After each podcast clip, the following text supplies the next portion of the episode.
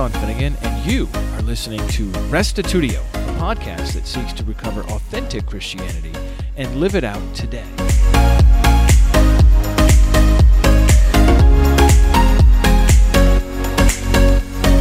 This is the fifth and final part of our parenting class.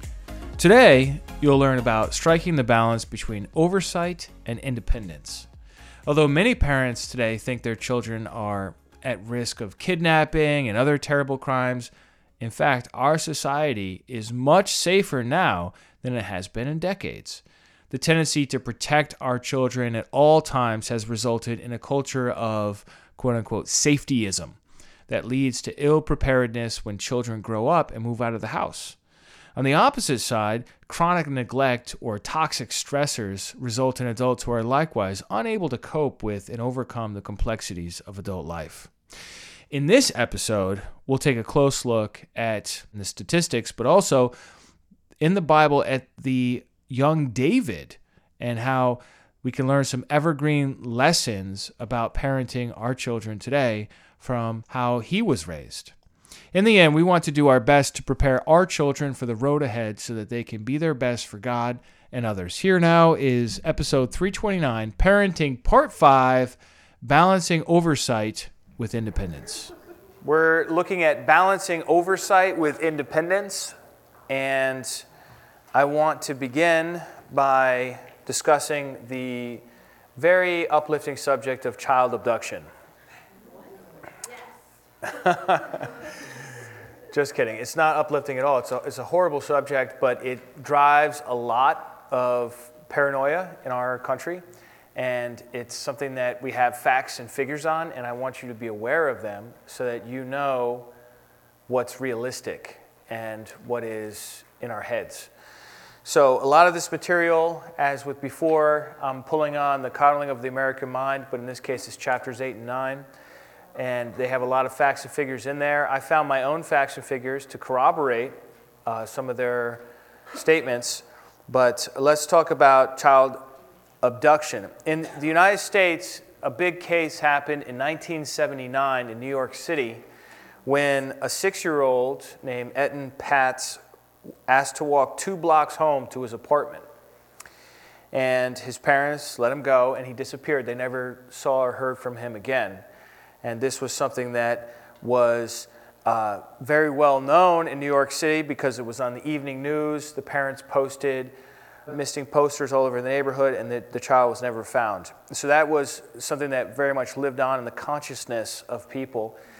And then in 1981, in Hollywood, Florida, a six year old named Adam Walsh was left alone by his mother in a Sears department store at an Atari kiosk with other boys who were playing video games. And those boys got into some sort of a, a scuffle and they got kicked out of the store. So they, they kicked out Adam Walsh, who wasn't really with those other boys. Uh, they kicked them all out, and so he went out to the curb in the parking lot, and he was picked up. He was picked up by a drifter, a stranger, who murdered him, and uh, that was really a key moment in the subject of child abduction in America because John Walsh, the father, essentially made his life's purpose preventing this from ever happening to anyone else ever again. And so he created the Adam Walsh Child Resource Center. He got the United States government to establish the National Center for Missing and Exploited Children in 1984. So that, that initially happened in 1981. By 1984, we have a new government uh, center for missing and exploited children. In 1984, he also succeeded in a new strategy of putting children's pictures on milk cartons in homes. And in 1988, he put out a made for TV movie called Adam that 38 million people watched. In 1988, he launched a show you may have heard of, America's Most Wanted which uh, the purpose of it was to ask the public for uh, help in unsolved cases. So by the early 1990s, the program had spread. Photos of missing children were reproduced on grocery bags, billboards, pizza boxes, even utility bills. Norms changed, fears grew, and many parents came to believe that if they took their eyes off their children for an instant on, in any public venue, their kid might be snatched. It no longer felt safe to let kids roam around their neighborhoods unsupervised. So, once again, the initial situation developed in 1979, 1981, but the ripple effect was felt in the 90s in particular when a lot of crime really was reaching record high levels in this country. Anybody grow up in the 90s, spent some childhood there, at least a little bit of it? Yeah, so uh, this, this touches home for a lot of us in this room. This triggered a drastic reduction in freedom for many children. And we get this culture of safetyism as a result, which we've mentioned before. Safetyism overestimates danger. It assumes, it assumes the worst will, ca- will happen, like a cow will fall off the cliff. Uh, that's assuming the worst case scenario. Generally, you know, animals, people, we steer away from the edge of the cliff. um, and then uh, safetyism also is an attempt to eliminate all risk. Now, here's what's so interesting about this. I got these stats from the United States government. Uh, from I found this site with all this raw data on it. It was really uh, just delicious. It took me a while, but I, I, made this myself in Excel. This is the, the murder rate per 100,000 people from 1960 to 2016. And you can see that it is uh, something that really has a, a, wave effect to it. It, it is like a, a bell curve, and in the middle it kind of peaks and then it comes back down. You can see that the uh, murder rate really went up, skyrocketed, in fact, during the 60s and 70s. And, it, and it, it fluctuated a little bit at the top there until the 90s. In the mid 90s, the murder rate in this country uh, peaked and then plummeted, and it has remained incredibly low. Uh, so that in 2013, the number was the lowest in you know, over 50 years. Likewise, Violent crime, so including murder, but also other violent crimes, per 100,000 people has this bell curve wave to it as well, where you can see in 1960, uh, violent crime is very low, uh, and then it peaks around, what is this? Let's see, 1992 is when it peaks. And then uh, by 2016, we're, we're back at the same level as, what is that, 1970? So the, the violent crime rate in the United States is roughly at 1970 levels today. If we look at total crime, the picture is even better. Total crime is going way down. So once again, it went way up and it's, it's, it's peaking right around that 1992, between 1980 and 1992. Total crime is really peaking in the United States. And now it has dropped steadily year after year until we're once again at a rate around 1964, 1965 today. So what does that what does that tell you? I mean, these are these are facts. That's why I love them because they're not like somebody's opinion on what happened. I can show you. It's, it's just a site full of raw numbers.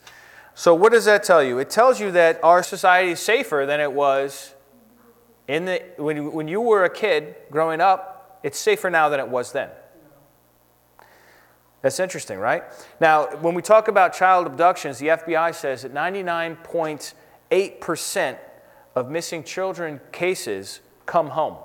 99.8% the kid comes back home. The majority of abductions are by a biological parent without legal custody. That's the majority of abductions in the United States. That doesn't mean it doesn't happen and it's not tragic. I'm not trying to minimize it. You know, it's, it's a horrible thing and it does happen. About 100 children per 70 million uh, in the United States, about 100 children a year. So the chances are one in 700,000 uh, to be that a child could be ad- abducted by a stranger.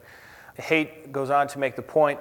Nevertheless, the fear of crime did not diminish along with the crime rate and the new habits of fearful parenting seem to have become new national norms.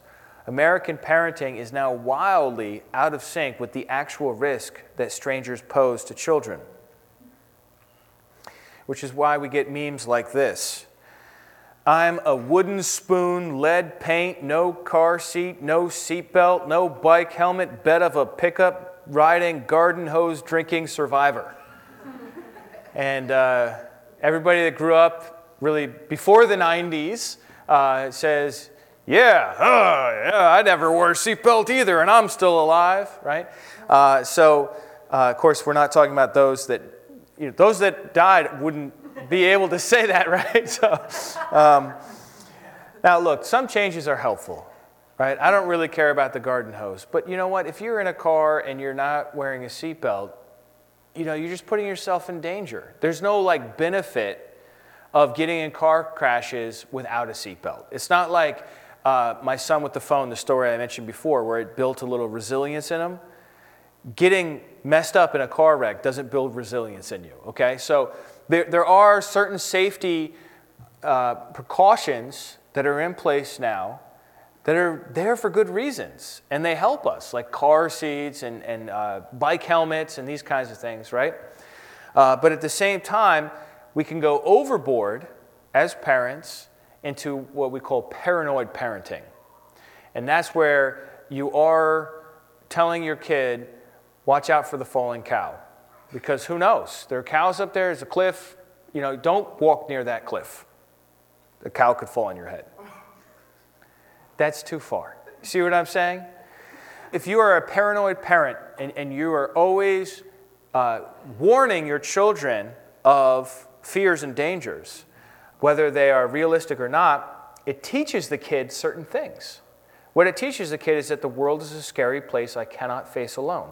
It teaches the kid that they're fragile and need of constant protection from an adult or an institution. This is something that they found on the college campuses from 2013 to 2017 in particular, is that the kids are overwhelmingly seeking institutional intervention to deal with their problems because they have no ability to deal with it among themselves. They, need, they, they really believe that only authority, authoritative institutions can fix issues.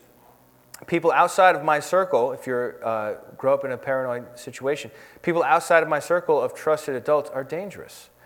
I'm the center of the world. My emotions and needs determine reality, not those of my parents or others. I'm the most important person in the room. That's one side of the story. And what happens is that these kids uh, go off on their own, and the one thing that they can't handle is failure. Because failure and danger are things that, that they were prevented from experiencing because of the protection of their parents. And they can't handle disagreement. You know, let, let's face it, real adult life is full of annoyances and frustrations and failures and things you started and you never finished. And those few things that you finish, and you know, a lot of times you found out it wasn't even worth it. Right? You ever, you ever do that? You read a book and you're like, I'm going to finish this book, and you push and you push and you push. You, get to, you keep thinking it's going to get better. And you get to the end of that book and you're just like, wow, I read this whole book and I should have stopped at page 50. You know? And then there's other times where, you know, and, and you can't predict it. And that's life. Life is unpredictable and confusing. And you know what? You got to be tough. You got to be able to handle situations in life. But then there's the other side of the story. So that's one side of parenting, which I called paranoid parenting. Then you have the other side of parenting, which exposes kids to chronic stress. And that is where the parents are too busy, so they neglect kids and they expose the kids to too much instability. Constantly moving from one place to another, or mom has a new boyfriend this week, or dad's uh, gone again. Uh, because of a lack of supervision, they encounter sexual content, drugs, crime, etc. They experience chronic stresses that are toxic and can cause lasting damage rather than building resilience. Okay? So, this is what I'm talking about getting a balance between these two things. Totally neglecting your kids. Like, I'm free range. Like, I just put them outside, lock them out of the house, I let them in at the end of the day. Okay, well, if it's 30 degrees out, that's not a good parenting strategy, is it? You know what they're doing? They're at their friend's house telling their parents about how crappy of a parent you are. They're not growing stronger from that. But if you do it for an hour, you say, look, get your coat on, you know, you don't want your kid to get sick, right? But and then you lock them out. You say, get out of here. You got an hour. Then you can come back. And don't go to your friend's house. Right? I mean, I'm not saying you do that specific thing, but my point is, in, in a balanced way, you can do things where you challenge your kids to face the hardship of no screens for an hour. You know, that's really suffering. But if, if you expose them to too much, then they can get uh, damaged. And there's such a thing as too much freedom, right? Kids need boundaries, they need to know where the, the line is. And um, this is all part of the picture. So here's the big question. For, well, let me uh, read this first. These kids leave the nest prickly. So if you, if you coddle your kids and you protect them from any danger ever happening, you know how they leave the, the nest? Soft, unproven, unable to cope with hardship. If you totally neglect or you abuse your kids, they leave the nest prickly and they struggle to maintain relationships. They struggle with trust at work, with authority figures, with romantic partners, and eventually with their own kids as well. So, you know, I, this is fairly terrifying, this whole parenting thing, right?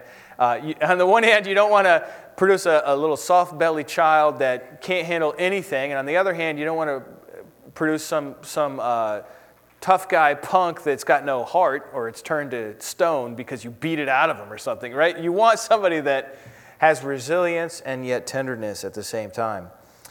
Uh, so let's, let's see what the Bible has to say as far as some insight on this. Uh, you know, it's very interesting. The Bible doesn't really give you much about what the ancients did in parenting, does it?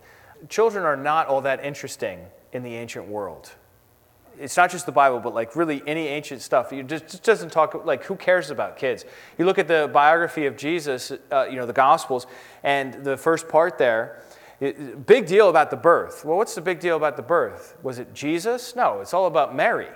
It's all about Joseph. It's all about Elizabeth and Zechariah, right? That's the exciting part about the, and the shepherds, you know, all the adults. and then you get that one little snippet from Luke. Jesus was 12, and he didn't show up in the parents' caravan. And his parents are freaking out, and they're coming, Where'd you go? Where, you know, how could you? And Jesus is like, Well, I had to be about my father's business. He's in the temple talking to the experts, right? That's the only snippet we get from the childhood of Jesus. You know how much we get about the childhood of John the Baptist? The childhood of Isaiah? The childhood of hardly any, basically everybody? it's just, it, it, wasn't, it wasn't uh, considered to be that, that much, uh, what people were interested in. But there, there, there are a couple little snippets and uh, one of those comes to us from David. So that's in 1 Samuel 17.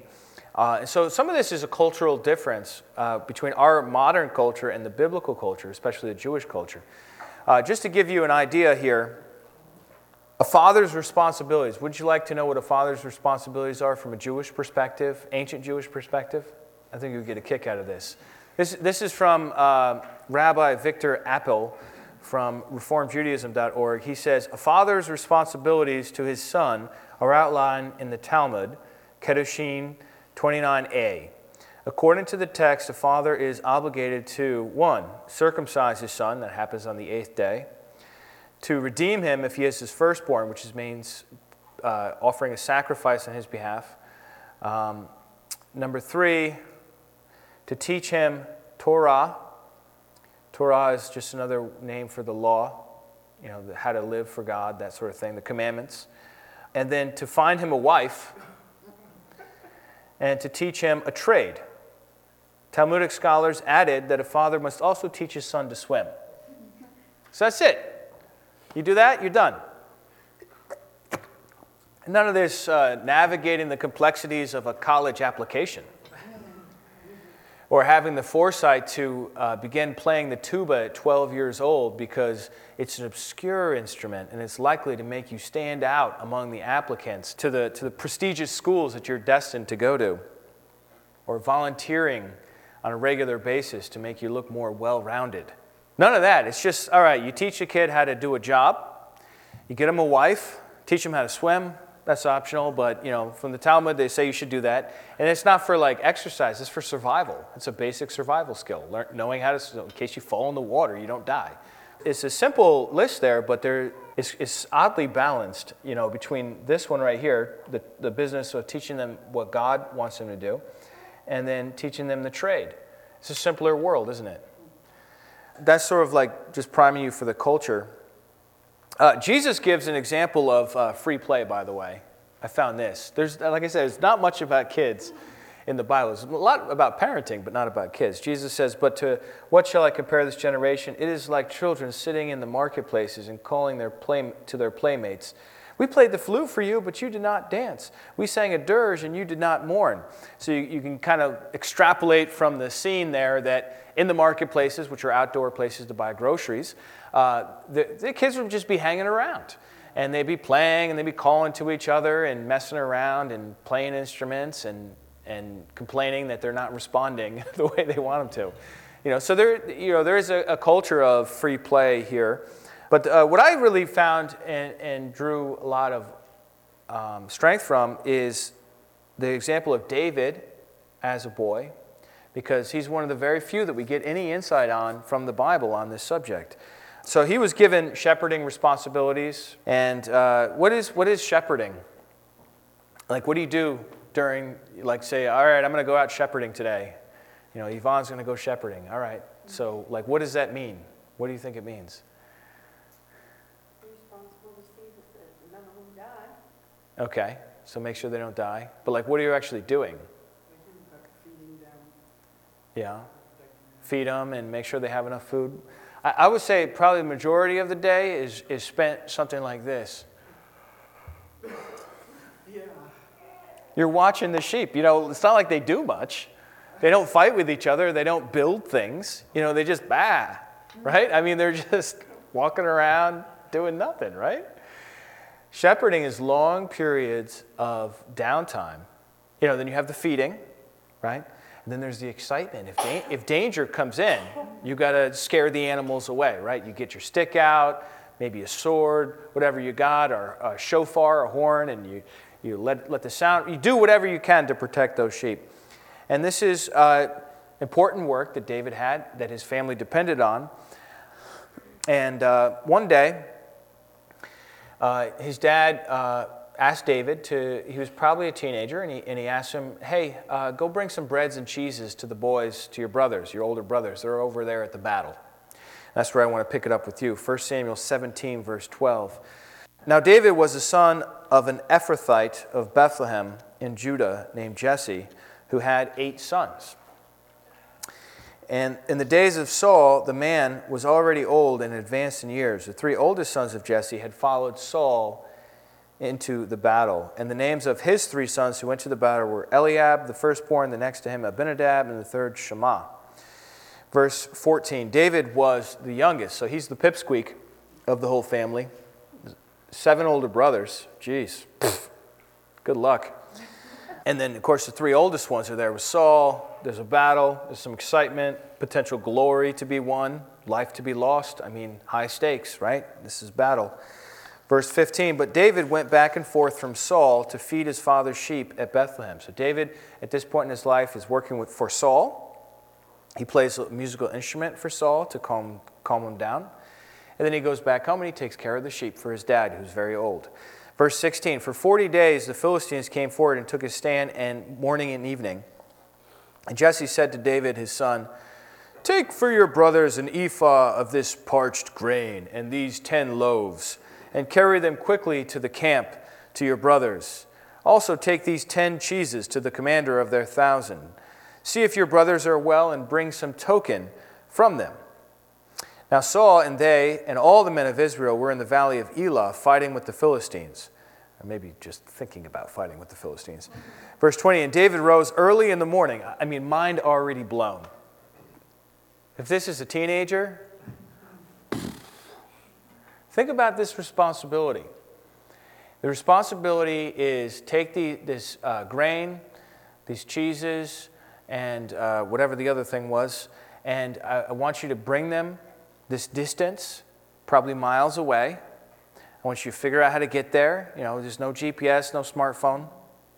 You, you know, you get over there, you can do that. And I want you to do this thing. I want you to speak.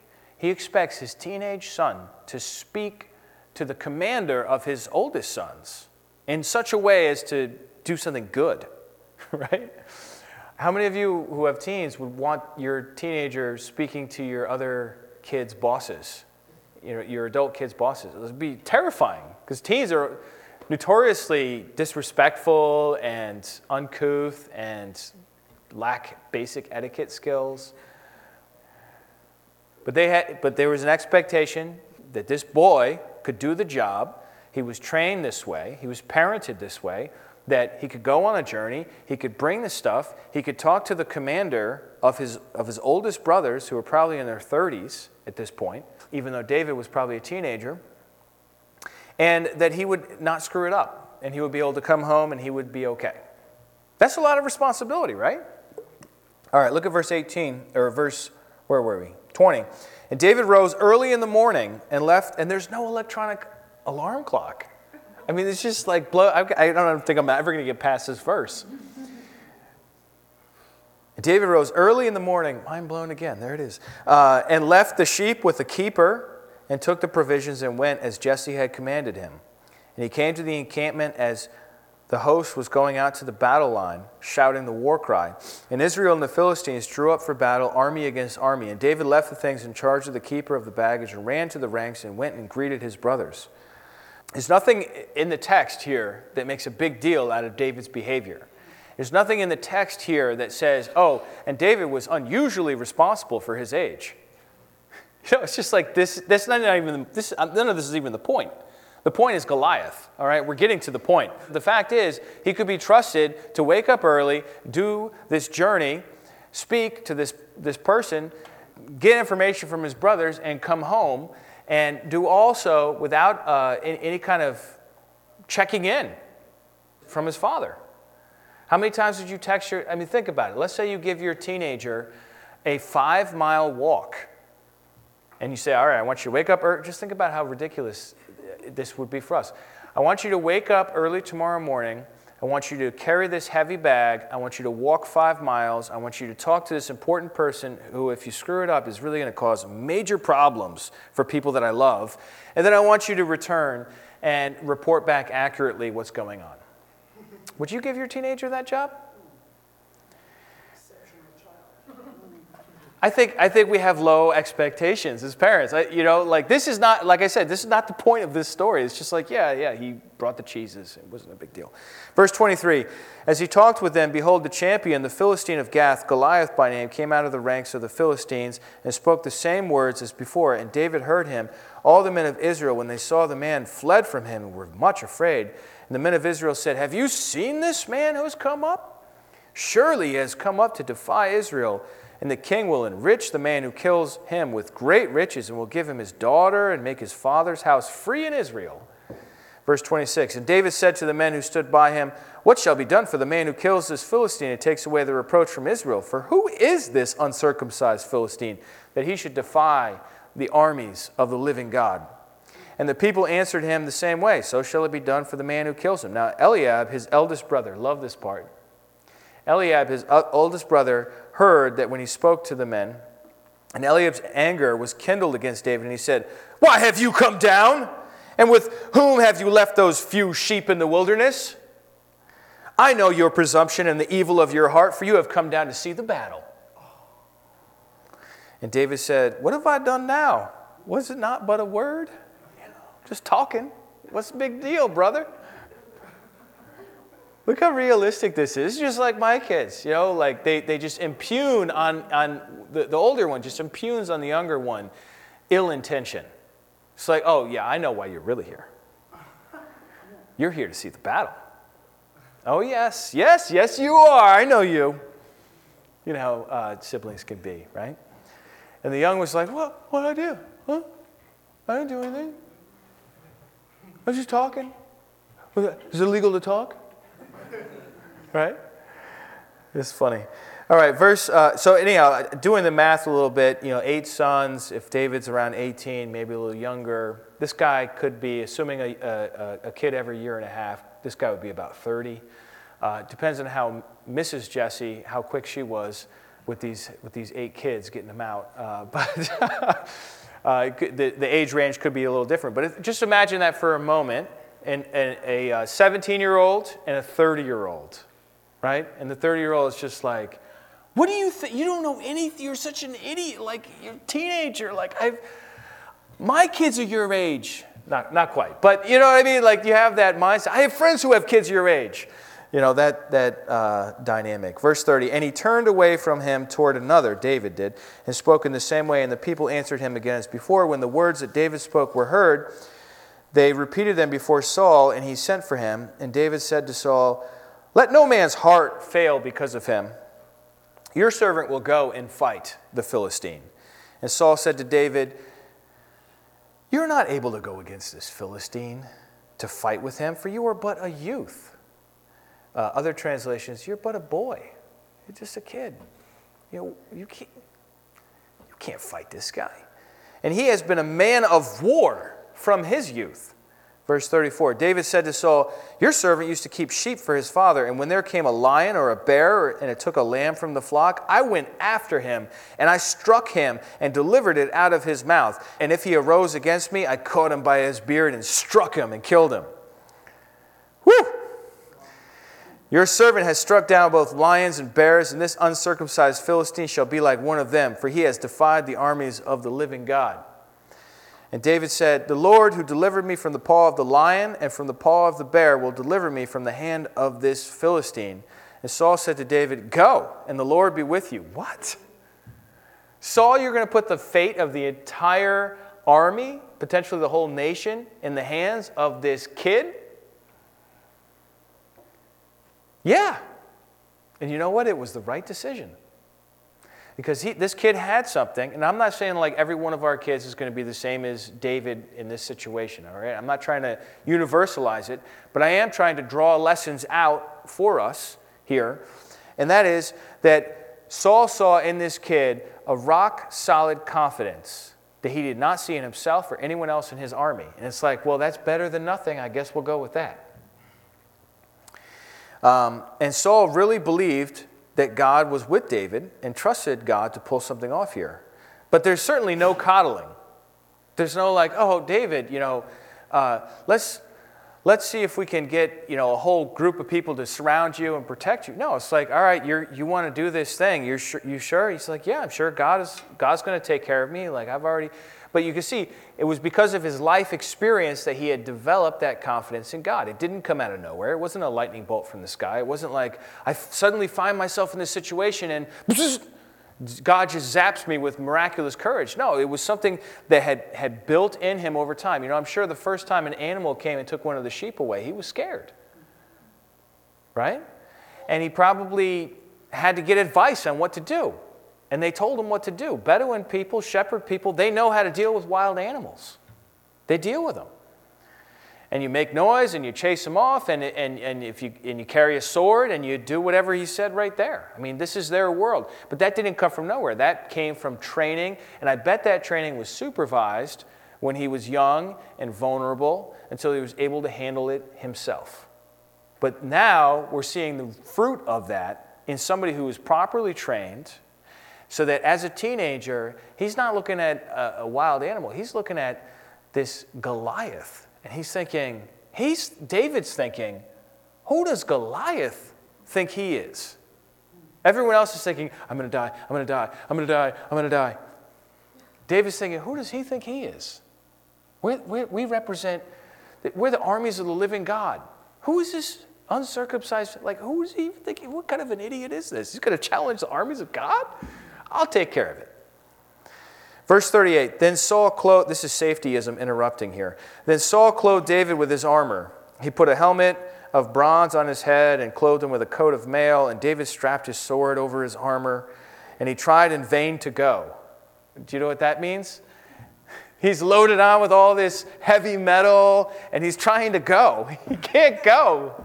He can't go. Of course, Saul's like the tallest guy in the kingdom and uh, probably was not the right size for David, whatever he gave him.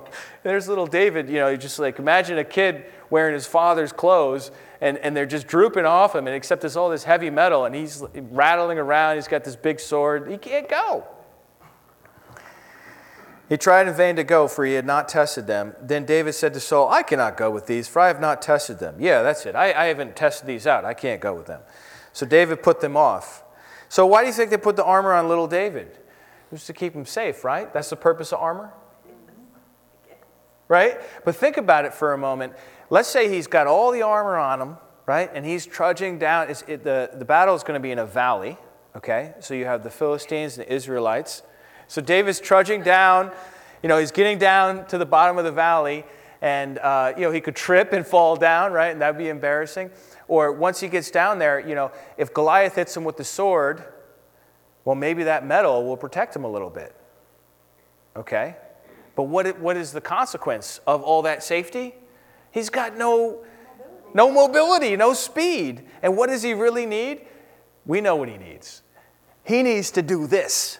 He needs to whip that little stone around and do his shepherd best to take down this new lion. That's what he needs to do. And that all that safety is what is it going to do? It's going to get him killed. Crazy, but it's, you know, it's true. All right, then he took his staff, verse 40, and his hand and chose five smooth stones, I guess in case he missed. He's not being uh, too assumptive here, from the brook and put them in his shepherd's pouch. His sling was in his hand, and he approached the Philistine. 41, and the Philistine moved forward and came to David and his shield bearer in front of him. And when the Philistine looked and saw David, he disdained him, for he was but a youth. He was insulted. You're going you're to send him? Is that, is that what you're going to give me? Verse 42 again. He was uh, disdaining for you. He was a but, but a youth, ruddy and handsome in appearance. You know, pink, he had pink cheeks. You know, this little shepherd boy. Verse 43, and he's not dressed like a warrior either. I mean, everything is like an insult to Goliath. You know, even like if you sent your biggest, baddest guy, it would still be an insult to Goliath because Goliath is bigger and badder, right? Goliath can't believe what they are sending him. Verse 43 And the Philistines said to David, Am I a dog that you come to me with sticks? You know, he's got his little shepherd staff in his hand. You know, he doesn't even have a sword. He's got his little staff. What, you think I am a dog? What, are you going to beat me with your stick? And the Philistine cursed David by his gods. By the way, I always love to mention this whenever I talk about Goliath. There actually is a, a, a, case from the year 1940, a man named Robert Wadlow, who grew to be 8 foot 11 inches. Look it up online. Uh, fascinating. Uh, Goliath was, uh, according to uh, most of the translations I've seen, a, a little over 9 feet. Uh, and uh, some translations fudge on that a little bit uh, because they're like, oh, that's impossible. Well, we have a documented case of an 8'11 guy uh, within the last century. Uh, verse 44 The Philistines said to David, Come to me, and I will give your flesh to the birds of the air and the beasts of the field. Oh, that's nice. Little trash talk before the battle. Verse 45 Then David said to the Philistine, You come to me with a sword and with a spear and with a javelin, but I come to you in the name of the Lord of hosts, the God of the armies of Israel, whom you have defied. This day the Lord will deliver you into my hand, and I will strike you down and cut off your head.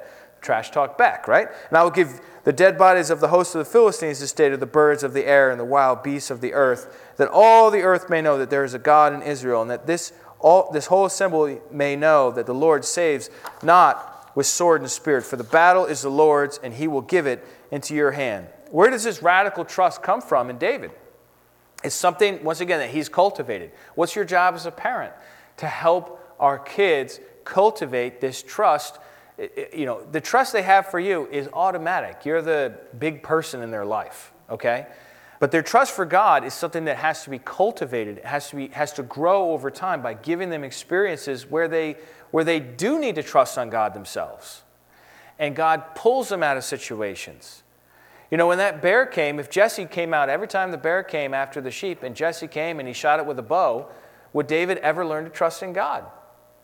No, that's a scary way to let that happen. Obviously, their situation, you know, culture and lifestyle is a little different than ours, right? But uh, the principle is still the same. You know, you th- well, let me ask you this. Do you think the public school system taught David to trust in God? It came from his parents. It came from his parents, and it came from his own God experiences. That's where that trust came from. You want your, your, your daughter, your son to be like this, to be, to be able to do heroic things in whatever field of life they happen to find themselves, then this is, this is what, what needs to happen, some way or another. Verse 48 And then Philistine arose and came near and drew to meet David. And David, this is the craziest part of all, David ran quickly toward the battle line to meet the Philistine. He, he's not, he's, he drank the Kool Aid. I mean, whatever he says, you know, he, God and this, he believes it. He's going full bore. He's ready to do this. And you know the rest of the story, right? He puts his hand in, he whips that sling around, and he, he, he shoots that, and it hits the Philistine, and the Philistine falls down dead. David doesn't take any chances. He goes up to that Philistine, he stands next to him, he pulls out the Philistine sword, cuts off the head of the Philistine. Goliath takes that head in his hand, goes back to Saul. Is this what you're looking for? No, I'm just. he didn't really say that. But it says that, uh, like, after the whole battle, he was still there holding the head. You know, it's just like, look what I did. Okay, uh, different time. Obviously, this is an extreme example, but it shows the major cultural differences of giving limited responsibility and then trusting and seeing that that can pay rich dividends as the child crosses the threshold into adulthood. We can see this pattern of God working with people as well. When God sends Moses to Pharaoh, Moses says, I can't do that. I'm not qualified. God says, What's that in your hand? He says, It's a staff. God says, Throw it on the ground. He throws it on the ground, turns it to a snake. Whoa. God says, Pick up the snake. Now we've got a moment of faith. We've got a crisis, right? And what does he do? He reaches down, picks it up by that, and it turns back into a staff. God's just established something with Moses. You trust me, I got your back. And I'm God, I can do things like turn sticks into snakes. Right? And he works with them, and he works with them, and he's like, but, but, but, but, but I can't talk. All right, we'll give you Aaron. Aaron will talk. Right? And God works with him, works with him. And by the end of the day, Moses is a great man. He's not a great man because he was eloquent of speech or courageous. He's great because he, he trusted in God and God got him to that place. So that's what we want to do as parents is to equip our children for life, real life. Help them to rely on God more than us and commission them. And then, of course, remain available to advise. You know, once the kids are out of the house, doesn't mean like we cut ties and we never talk to them again, right? Uh, we want to be available to advise our, our children. And so this, this all begins, let's just make it real, this all begins with little things. You give your child the responsibility, I want you to clear the table and wipe it. We just went through this the other night, right, dear? I want you to clear the table. Oh, I can't do that. Oh, oh, that's two jobs. I already set the table. Oh. My brothers don't have to do it. Seriously, like that's a, that's a, a tamed down version of what we what what happened when we asked one of our kids to do that. Right? I already set the table. How could I possibly clear it too? You know, they clear it, then they disappear, and they go play on the screen, and it's like, whoa, you didn't wipe the table. Uh, yeah, in a minute, Dad. In a minute. You got you got to fight that fight.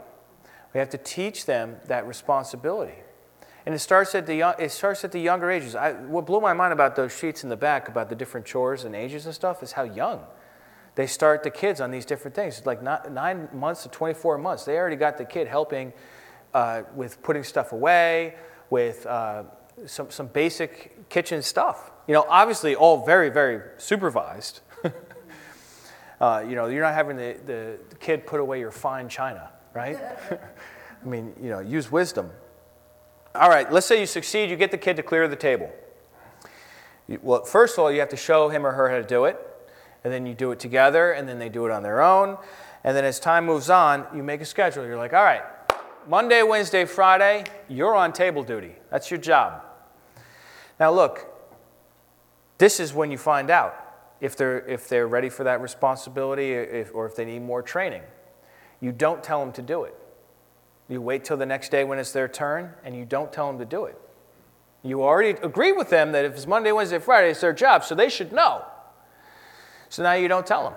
And you tell them up front there's going to be a consequence, and you, you make everything clear. You make everything clear.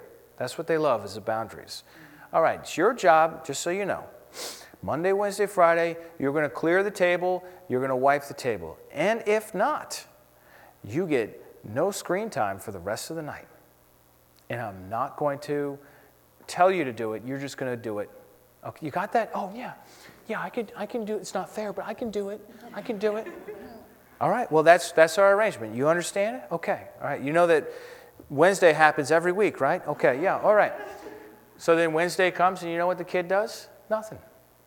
So then, you, what do you do as a parent? You go down, you get the kid, and you say, Look, you didn't do the job, so now you have no screen time for the rest of, your, rest of the night. Let me have your device. Or whatever, whatever it is. You know, your, eh, kids are all different ages, they're into different things. You know, they're, they're, they're, you know, maybe it's just no dessert and they have to sit there and watch their sibling eat dessert.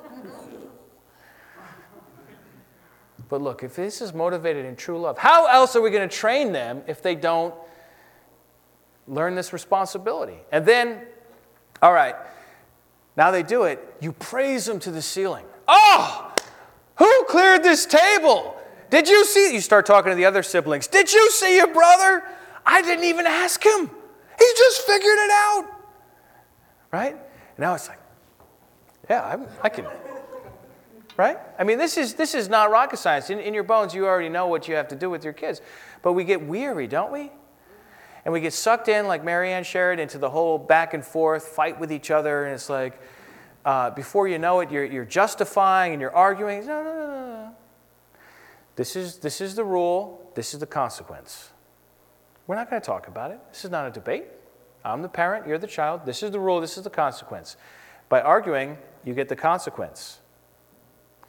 So, and it's not to be mean, it's not to be harsh, it's to, it's to help them tr- be able to handle the responsibilities that they need at an age appropriate time in their life.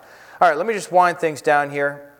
Jesus says, one who is faithful in a very little, this is Luke 16 10, one who is faithful in a very little is also faithful in much. That's the whole principle of parenting right there. You give your kids just a little bit until they can master that, and then you give them a little bit more and a little bit more and a little bit more. And it's not about making your life easier, it's about them being responsible and independent. Because in the end, they gotta, they're going to have to live whether you do a good job or not. Uh, they're just going to be a, a, pain to everyone else. Uh, and one who is dishonest in a very little is dishonest so much. If then you have not been faithful in the unrighteous wealth, this is like the basic things of life, who will entrust you with true riches? And if you have been faithful, this is where we want to be. If you have not been faithful in that which is another's, who will give you that which is your own? The way we want to be is we want to be faithful with the little that we're given and we want our kids to be faithful for the little they've been given, and then they get more. So here's, here's my conclusion if you do everything for your kids, that's not loving. It's just not loving. Uh, it, and, and, if, and if you are neglecting your kids or physically or, or emotionally, whatever, abusing your kids, we already know that's not loving, right? The loving thing is to give them the balance between that oversight because they need oversight. They're like half cooked muffins. You know, I mean, you can't expect them to do everything on their own, right? They're half baked. You know, it takes time for them to get fully cooked. So you, you do need, they do need oversight, but they also need independence. And, and that's something that grows over time. I think you get my point. If your kid leaves your house and they can't handle the basics of life, you know who's failed? You failed you have failed. So we want our kids to handle the basics of life, to be able to do their laundry. I'm talking like by the time they're going off to college, okay? So don't think I'm being crazy here. But if they go off to college and they don't know how to do laundry, you know what happens? They smell. If they go off to college and they don't know how to cook food for themselves, you know what happens? They eat fast food. You ever heard the expression freshman 15? You get all this extra weight because you don't know what you're doing. And so it's not loving. The loving thing is to train them so that they can leave the nest prepared. Okay, well, that's it for this episode. Uh, just to let you know, we do have another panel discussion that's available. You can check the show notes for that. That'll be a YouTube video. And if you haven't yet, please check out the other episodes in this parenting series. I think there's some really helpful information from a variety of speakers here that will honestly make you a better parent. Last of all, I wanted to let you know about our next series. It's going to be a class on how we got the Bible. And what we're going to be looking at is transmission and translation. How was the Bible preserved century after century for the Old Testament or for the New Testament in the Hebrew and for the Greek. We're going to look at the whole subject of manuscripts and the field of comparing manuscripts to each other to figure out which is which is more likely to be the original reading for a particular verse. Uh, we're going to look at translation philosophy and bias and really just figure out how is it we get our English Bibles and what do you need to know to develop a trained eye so that you can pick out any issues that are in the Bible and get to a more accurate understanding of what the original prophets and apostles wrote. So that's going to be starting up next week. In order to keep pace with the YouTube release of this class, uh, which is going to be twice a week, I'm going to have to shift Restitutio a little bit. Uh, the YouTubes are going to be coming out on the Living Hope International Ministries YouTube channel. And then uh, I'm going to synchronize those, hopefully, with Restitutio on the same day. So I'm thinking right now the publishing schedule will be something like Tuesday, Saturday. Traditionally, I release these episodes Thursday evening. My thinking with that is just in case you have a trip to go to on Friday, that you would have some material for the road. Uh, but of course, these days, everyone's trips are still canceled. Uh, but anyhow, Tuesday, Saturday is going to be the schedule, and uh, I'll see if I can keep up with that. I'm not sure exactly how many episodes long this is going to be, but it is going to be like a proper length class. Um, you could check out the research paper that really is lying underneath all this already. It's under articles on restitutio.org. Uh, but I'm actually going to be filling in even more material than I had than I used in that in that essay. So I hope you're interested in the Bible. And I hope you're curious about where it came from and learning the stories of discovery from the Masoretic text to the Dead Sea Scrolls to the great New Testament codices and uh, everything in between. So stay tuned for that next week. Thanks for tuning in. If you would like to support Restitutio, you can do that at restitutio.org. And remember, the truth has nothing to fear.